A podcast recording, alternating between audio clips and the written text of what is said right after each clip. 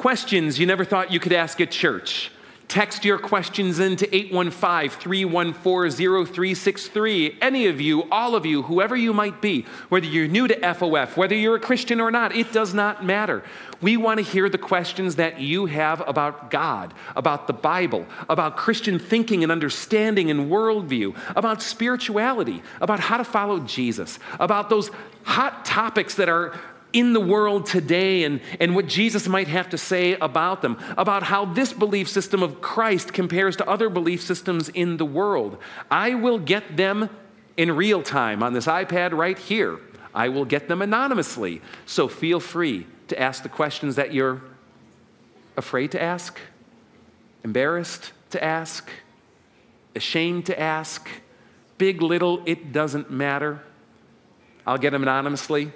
And what I'm going to do is the best job I can to be as forthright, honest, transparent, and give you as much guidance as I can in short little bits on the questions that you are asking. Make sense? Last week, they came flooding in. We barely scratched the surface, but don't let that hold you off today.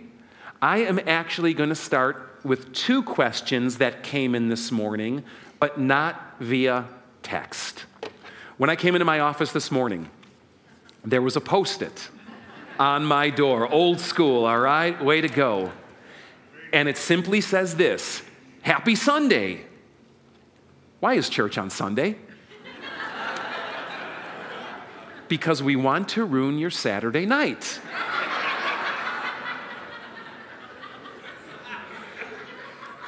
Go with me here. When Jesus rose from the dead, which was on a Sunday, this was not just a dead man coming back to life, as amazing and cool and powerful that is. It is nothing short of heaven crashing into earth, and more specifically, the future crashing into the present.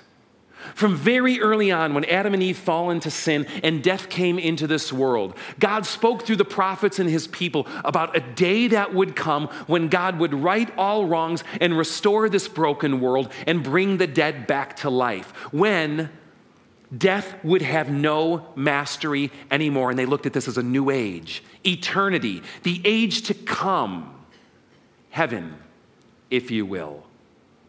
And when Jesus rose from the dead, it is nothing short of that new age crashing into the present. That eternity is here now, breaking in. See, when God laid down the Sabbath law for his people, that you should honor the seventh day, which is Saturday, not Sunday, and keep it holy, and that this is to last basically for all time, with Jesus coming, time has finally ended. And the new age is here. And because it started on a Sunday, Christians worship at the beginning, they worship on the day that marks the beginning of the new age with the resurrection of Jesus leading the way. And that is why we do it on Sunday. Pretty cool, right? All right. Second question came in this morning verbally. One of our rock kids, a fifth grader, came up to me this morning and he actually said, I've got a question and can we do it this morning? And I'm like, that's amazing. I love to see it. When, when, when, when our like fourth graders, fifth graders, sixth graders are stirring with these questions of God. Listen to how good this question is. How did people get into heaven before Jesus? Not a good question? Because if we get into heaven because Jesus died for our sins, it stands to reason that there's a whole lot of people who lived and died before Jesus ever died for our sins. So, how did they get in? They got in the same way that we do. They got in by the death of Jesus. Because the death of Jesus works in two directions. It counts for those who follow Jesus, but it also counts for those who are before Jesus. Romans 3, verse 25, maybe 26, we'll talk about this, where it says, God let the sins committed beforehand go unpunished. Meaning they had to be paid for, but God let the debt accrue and laid those sins on Jesus' back, as well as the sins of you and me who follow him. So, anyone who threw themselves on the mercy of God back before Jesus, God is merciful and God would accept them. But Jesus worked the reason why. Because without Jesus' death, God's justice would have to prevail. But now, in God's merciful spirit through Christ, those who follow Jesus and those who precede Jesus can have their debt of sin paid and be brought into heaven, and that's how it works. So, Adam, Eve, Jesus died for them too. Make sense? All right, let's get into the text in arena. This has exploded again. Oh my gosh. All right, let me kind of narrow in here. The Bible says the path is narrow. And on the final day, he will say, I never knew you. Well, to some. How do we know our faith is truly real and we are saved and not like the Pharisees? I love that you're asking this because I think it's so easy to delude ourselves into thinking that we are in Christ when perhaps we are not. I love how Paul puts this in 2 Corinthians 13, I believe it's verse 5, where he says, Test yourself. Examine yourself to see whether you are in the faith. And if you're not, do something about it. Testing yourself is one of the most important things you can do, especially on this question. So here's how you test yourself you begin by asking this single question Do I actually believe that I'm a sinner?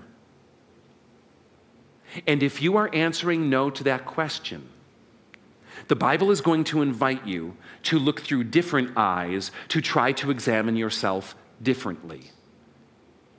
If you come to that conclusion and you've come to the realization of just the darkness and, and, and the mired nature of your own soul, the brokenness of who you are, and the sins and offenses against God that you have, ask yourself this question Do I believe that Jesus died and rose again for my sins? And do I trust him? Do I throw myself on his mercy? Am I putting my lot in with him for my salvation? There is a lot of things and people in this world that believe in Jesus, including the demons. Knowing and believing that Jesus exists does not get you into heaven. Throwing yourself on his mercy and trusting in him for your salvation does. And if you have not done that, do it right now. Paul says, do something about it. Start today. Stop trusting in yourself. Stop trusting in the repository of good things that you've done in your life. Stop going, I'm a good person. Don't stand before God saying that. Oh, you are going to be sorely disappointed on that last day if you think you are good enough for God. No. You need His mercy. You need His grace. You need His forgiveness precisely because you are convinced you are not a good person. And that's how you test yourself to see if you're in the faith. And I would just throw one more log on the fire. For those of you who are doing that, ask yourself Am I taking my life with Christ seriously? Am I really looking seriously at the sins that own me, or are they my, my, little pets that I kind of enjoy having around and have to clean up their mess once in a while?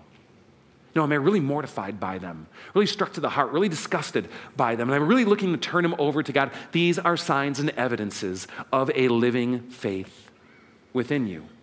And if I can help you on that journey and process some of this with you, it is the most important thing ever please take me up on it. I'd love to walk you through that with absolutely zero judgment with wherever you might be. Thanks for asking. How about this? Can you explain predestination and what we as Christians are to believe about it? Yes, I can. Did Jesus appear pre incarnate in human form in the Old Testament? He, he may have. There are various times that God will manifest himself in some kind of visible form in the Old Testament, and um, some suggest that that might be Jesus. One in particular is a figure called the angel of the Lord, and it's ambiguous. We're not really sure. But do remember this Christ has been around from the beginning. Can I put it this way? The second person of the Trinity has been around from the beginning. Jesus was born around 1 AD, probably around 4 BC actually, but God in the second person of the Trinity existed before he took on human flesh. So, he may have popped up on the scene, hey, let's kind of see what's going on, but uh, you can't say that with any kind of certainty. So, how about this? Not a faith question, but would FOF be able to add subtitles to pre recorded videos? Even when they're displayed in church, I have a hard time hearing sometimes what's being said. Um, I don't know. Hey, Andrew, um, would, would FOF be able to add subtitles to pre recorded videos? Yeah we, yeah, we could do that. All right, let's give it up for Andrew. All right? All right, how about this? When will the FOF Questions podcast have new episodes again? I'm glad that you're listening. We've taken the summer off. The plan is to launch again sometime this August. If that happens on Labor Day, please don't like accuse me of being a liar because sometimes our best laid plans unravel. But I will give you a sneak peek. We have more questions right now than I can get to this Sunday morning. And this is the last week that we're doing it for this series. We actually had more questions last week than I could get to in 10 weeks of doing this, and I watched it compile today. Our plan is to take the podcast in a slightly different direction. With the Questions podcast in particular, what we are going to do is probably a series of two to three minute shorts, maybe running them on Reels, maybe running them as YouTube shorts, but distributing them through Facebook and things like that that are cataloged and easily identifiable by the question. And try to roll out answers to these questions, maybe one a week, maybe two a week, maybe more. We'll have to find our right pace. On occasions, there'll be topical things that, like 10 questions on one topic, well, we'll probably do a 20 or 30 30 minute episode and do it on that. Additionally, we want to bring an interview capacity in where I just want to sit down with people and go, tell me about your questions. I want to sit down with people who come here. I want to sit down with people who would never step foot in a church. I want to sit down with people who are Christian. I want to sit down with people who are pagan and Jews and Muslims and Buddhists and nuns and everything else in between. And let's hear the questions firsthand. And that is all rolling out this late summer or fall. So keep tuned and know that it is coming our way. Here's one How do you feel about signs from God? I like them. It's a good question, though. And how do you distinguish between what God is telling you and what you ultimately think you want?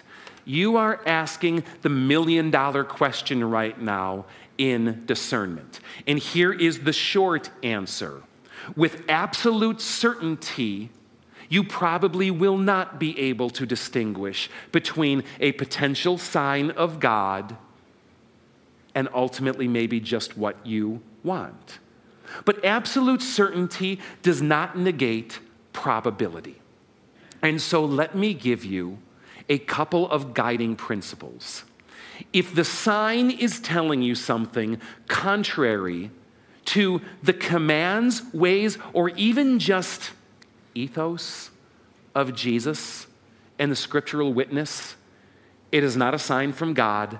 You are just reading into it something that you want. If it does corroborate, then you have to go deeper. And then you start have to asking yourself things like this does God really want me to do this? Is this a good thing? And understand that God will lay out multiple good paths before you. I don't think God is setting up one trail of destiny for us, hoping that we will guess it and find it. And if we don't, that somehow we've ruined our lives. There are any number of jobs that you can take that would glorify God, any number of people that you can marry, assuming yet you're not married that would glorify God. Any number of phone plans that you can start that might glorify God. And any number of other hundred life questions that come by day to day. Keep in mind that God wants you to learn what it means to be a mature human being and Christian by living in the principles of who He is, not by Him telling you every step of what you have to do. And you can pray for those signs. You can ask for those signs. You can look for them. But don't put your major stock in them, make them secondary. Put your major stock into what God has revealed and put your major stock into how God is working in you and learning what it means to just act as a hopefully mature spiritual human being and let the signs aid but not direct. That's probably the best advice I can give to you in what was that, maybe 90 seconds or less. So, there will inevitably be many people who live their whole lives without being introduced to Christianity, maybe due to location, family, upbringing. How can God expect them to come to Christ? Love this question. Thank you for asking. And it is one that has plagued and truly bothered people for so long because, man, if we start with the basis that we are saved by believing in Christ's name, that presumes you need to know him in some capacity. Would you agree? And man, that just kind of stinks for that person who lived maybe in like sub subcontinental India or, or, or China or, or Africa or maybe um, you know, pre-Christian United States among indigenous people or whatever it happens to be, going, man, they're just kind of like, well, you were born in the wrong place a long time, so stinks to be you, you, you know? I think sometimes that's what we get baited into thinking. Can I just ask you, does that strike you as the heart of God? So trust that, that that's not the heart of God. And that God's heart is for these people more than it is for you. Now, here's, here's the tough rocks God puts things like this often in our hands. So let me go back to something I mentioned earlier. If you are worried about this, who are you telling about Christ? God has set up a mechanism to fix this problem, and it's called you. Right? What are you going to do about it? There you go. Now, I can go deeper into this, but it would risk pulling back from the absolute urgent command to share the good news that prevails through the Bible. Here we go. Are Jehovah's Witnesses Christians? That's actually a little bit trickier to answer than might seem. And here's why never judge a person by their affiliation. Let me reframe the question. We are a Lutheran church. Did you know that, by the way? Are Lutherans Christians? Some are. I know a lot who aren't. I know many people who have membership in Lutheran churches, who attend and worship in Lutheran churches, who call themselves Lutheran and pride themselves on Lutheranism, and God is far from their heart. They are not living in repentance. They are not depending on the salvation of God. They are trusting in themselves or other things. God has been sealed out. Which inversely means that sometimes you can look in organizations, denominations, if you will, that clearly have teachings contrary to the Bible and Christ, as the Jehovah's Witnesses do and yet among them find those who nonetheless do have Christ in their heart, even if their teaching is mired or their church affiliation would seem to suggest otherwise. So, I do not believe that the Jehovah's Witness organization has correct doctrine. But that doesn't mean that everyone who claims to be a Jehovah's Witness isn't saved. And I encourage you to operate with that in mind and think about people as individuals and don't judge them by their label, religious or otherwise. All right? Hopefully that helps. Here's one As Christians, we believe we serve everyone and judgment only belongs to God. If we see a car crash and there is a truly evil person bleeding out, are we to help save their life? You know, or is that God just kind of like, gotcha? and then as a follow up, how do Christians accept, uh, uh, accept capital punishment if we are to save the lives of people? So uh, let's, start to un- let's start to unpeel this. Ultimately, the judgment of a human being for eternity belongs to God and God alone. But we are called to make judgments as human beings day by day. You make a thousand judgment calls every single day, and that's just good to do, right? Um, sometimes people will get caught into this idea of Jesus' line, judge not lest ye be judged, and kind of apply it as this blanket statement to how they live their life, going, Well, I won't make any decisions towards what's right and wrong or what's wise and foolish. Well, that, that would be a horrible distortion of what Jesus says in a misapplication. So we are called to make many judgments um, day by day. But ultimately, God calls us to this. Instead of worrying about the judgment seat of whether someone deserves something or not, just treat people with mercy. Treat good people with mercy, treat bad people with mercy, treat righteous people with mercy, treat evil people with mercy. Find that person that you hate, that person who stands against everything you believe in, that person who seeks to undermine all good in this world, and God says, treat him with mercy. So, no matter who that person is bleeding out in that car, go and help them. But make a judgment call, be wise, and put on gloves first so you don't get blood contamination. All right? Make sense? How does that apply to capital punishment? Well, within Christianity as a whole, there is a division of thought on this. Some saying, no, capital punishment is something that God does allow, with others going, it should not be the way anymore. Now, I'm not going to talk in terms of policy. I'm not going to talk in terms of the way any nation in particular practices it. That is a different set of questions. I am simply going to sp- speak theologically. I believe theologically that the Bible does allow for capital punishment. Underline this next line rightly practiced. And that isn't often the case. But rightly practiced. And there's multiple reasons why. And I, I kind of so want to get baited down here right now, but I want to hit the volume of questions rather than make my defense. So if this is something that you would like to read more about or discuss more thoroughly, good news. We've got a whole life together at this church, and this is not our only opportunity. Take me up on it. I love to come over for dinner. I love food. Your treat, and we'll talk. Sound good? All right. All right. Let's see this one. Okay, it's a little bit longer. Let me process. Was earth truly perfect before Eve bit into the fruit from the tree of the knowledge of good and evil? You can read that story in Genesis uh, 2 and 3, will be most pertinent. If so, how did the serpent capable of sin arrive on earth? Okay, let me answer.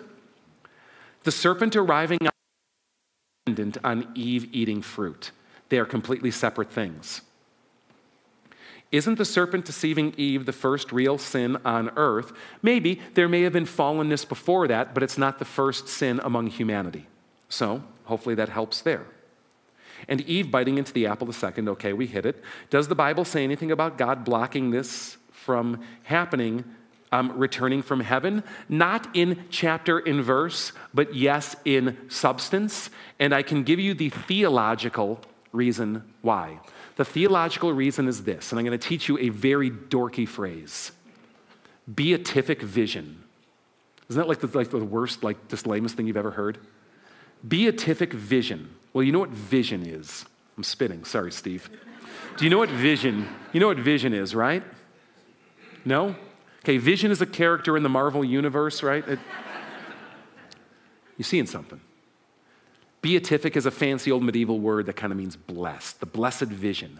And what it refers to is when you finally see the face of God. The understanding in Christian theology is this when you finally see the face of God, you will be so captivated, mesmerized, and overwhelmed that the thought of sinning would not even enter the equation.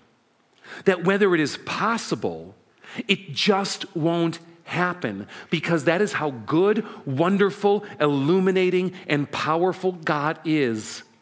That you are just, and it just can't creep in. That is the theological answer to the question, even if I can't give you a chapter and verse. But if you like this kind of stuff, I can give you kind of a theological sense and stream, a, a vein, if you will, that runs through the Bible that might be able to help that a little bit more. How about this? Got some heaven questions coming in here today. Is there time in heaven? Do you think God is out of time? Can God see our timeline, but not in it? Let's go last to first. That feels very biblical. Would you agree? Can God see our timeline, but stand out of it? Absolutely, and He does, but He also enters it as Jesus did. Do you think God is out of time? Yes, but He also enters it. I think I've hit maybe two with one there. Is there time in heaven? I believe that there is. And I believe that there is for a number of reasons. Because what you think about as heaven is probably not the Bible's picture of eternity. Heaven is a temporary state of being if your definition of heaven is being a disembodied spirit up in heaven while your body rots in the ground. That's temporary. The Bible points to a different hope. It's called resurrection, that your body will rise again and you'll be reunited. And so, what occurs in heaven now will come to an end. That, of course, implies time. And you even see this alluded to in the Bible. I think of Revelation chapter 6, where it says, the souls that were beheaded for the name of Jesus, right? So they, they, they got killed because they, they put their lot in with Christ.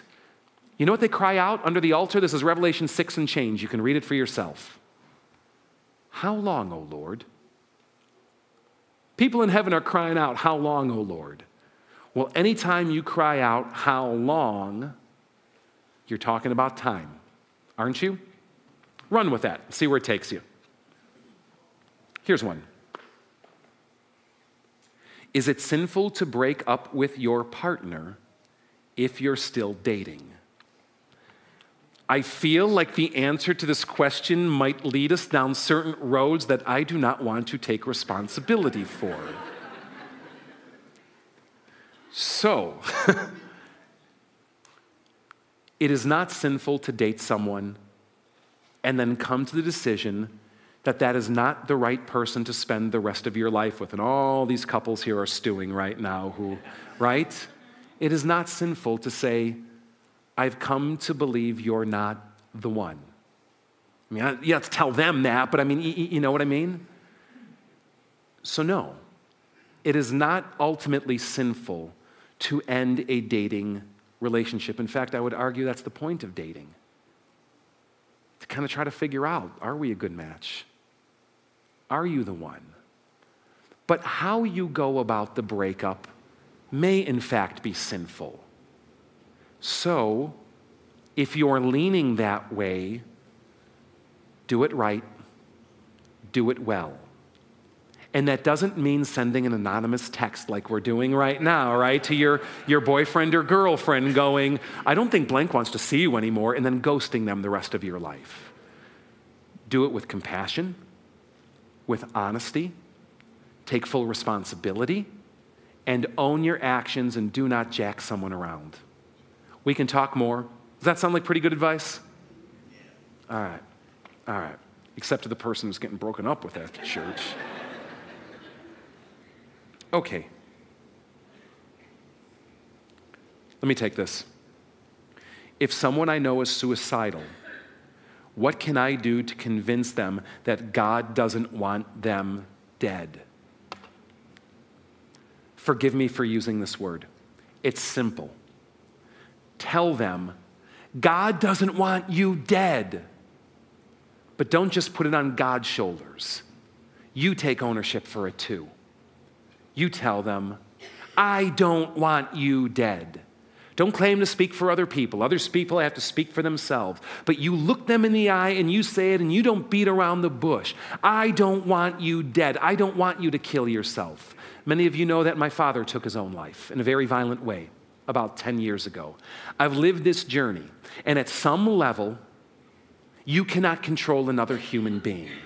But you need to do what is in your power to communicate bluntly, clearly, lovingly, and honestly that their life is worth living, that you love them, that more importantly, God loves them, and that you do not want them dead. You get off the phone here texting today, and if you need to do this now, you go do this now, and you go, hey, I want to talk to you. And you open that door. Put yourself on the line. A life hangs in the balance. All right, couple more. Couple more. You doing okay? Kind of roll the shoulders here, kind of breathe deep. All right. How about this? My sister blames God for everything that goes wrong in her life, but doesn't praise Him for the good things that happen. What can I say to, cha- to, to make her change? What can I say, like, change her mind? Is I think the essence here. Man, I mean, you know, it's, it's so frustrating. I think a lot of us have known someone like this in our life. And uh, maybe you're here today and actually doing the same kind of thing, making God the excuse or the reason for all that's wrong, but never the one you acknowledge for that which is right. Well, that's hypocritical. That's just kind of messed up. That, that, that's, you know, anytime God is damned if he does, damned if he doesn't, or any other human being in their life, maybe the issue isn't with God or that person but the way that you're perceiving them. So, what can you do to change their mind? I don't know. And I know that that's not helpful, but I want to be blunt. I don't know. And here's the reason why. Because what I have found is that the hard heart is the hardest thing to crack. There have been people in my life that no matter what evidence they see, no matter what they've been told, no matter what's explained, no matter how many times it's been gone through, and no matter how many times it's been demonstrated, if they refuse to see, they just won't see. So, what I can encourage you to is this entrust them to God. Because God will do better work than you in working on their heart and on their mind. But don't just wash your hands of it. Be willing to engage in conversations. Be willing to be blasphemed. Be willing to be chided or made fun of. Be quick to listen. Learn so that you can speak intelligently into some of the issues and struggles they have.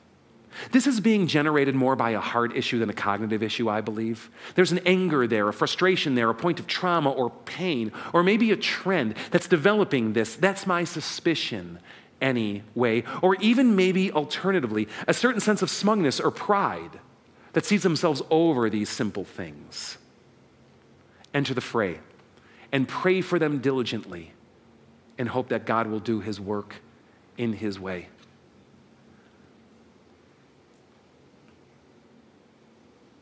How would Jesus feel about Americans' transition to a Babylon culture?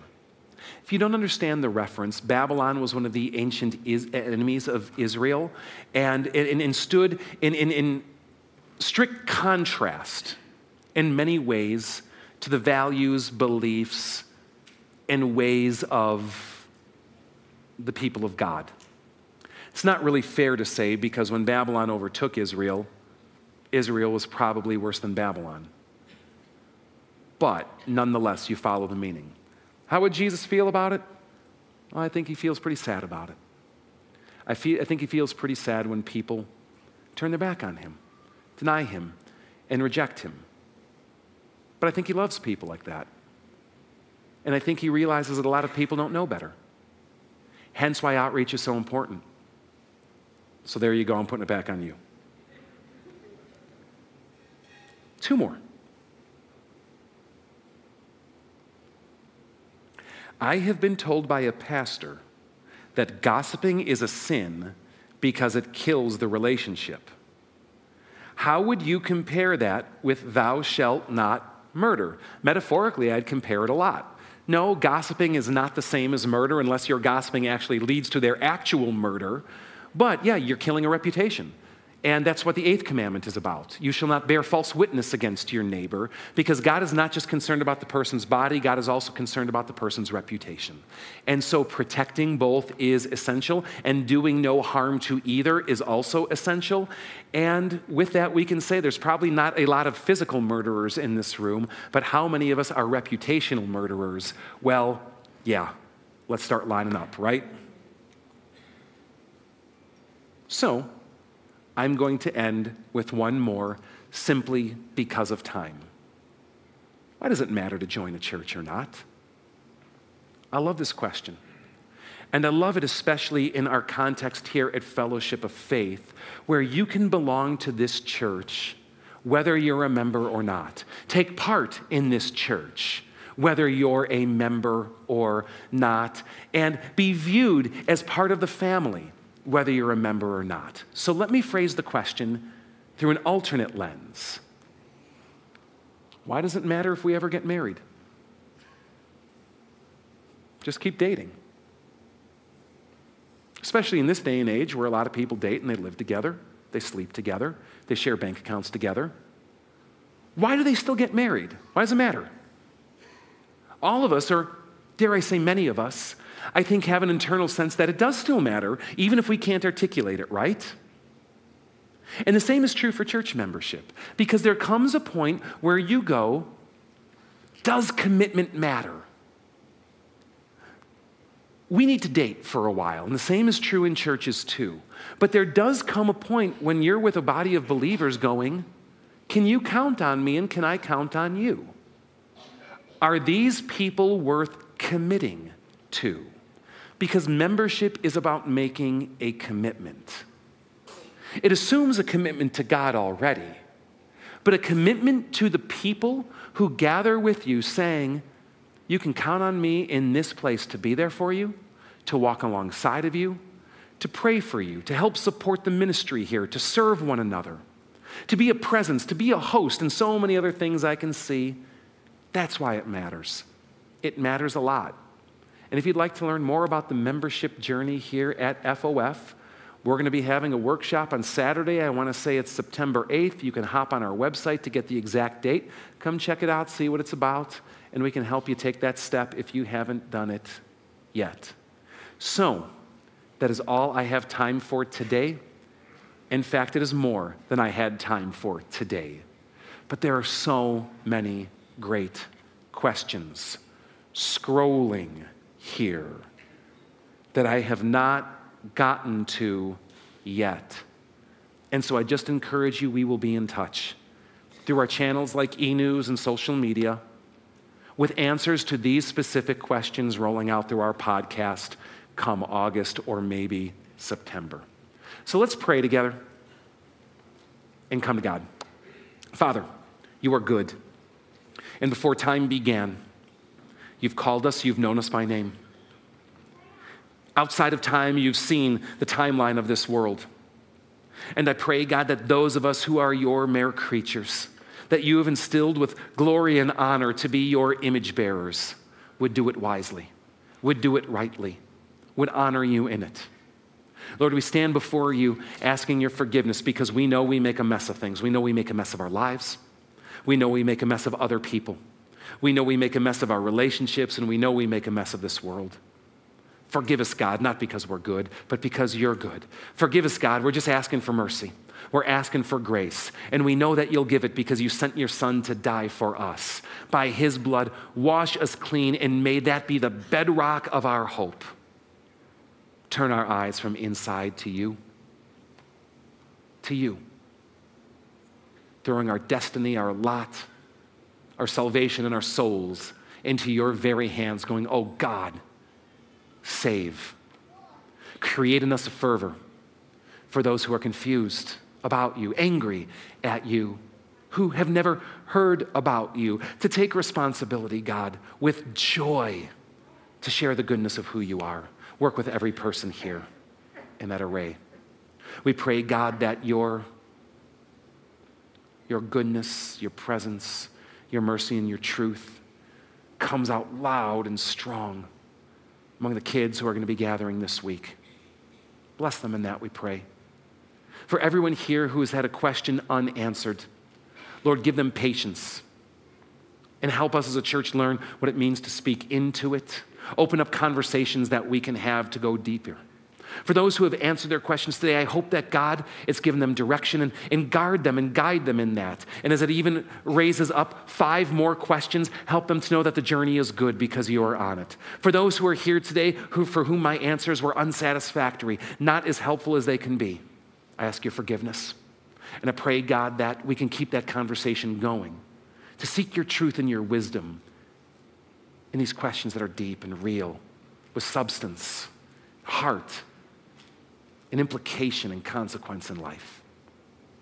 We throw ourselves in your hands, wanting to learn more, but ultimately knowing you are the one of all wisdom and trusting in that even when we don't know and can't see. God, we pray. Amen.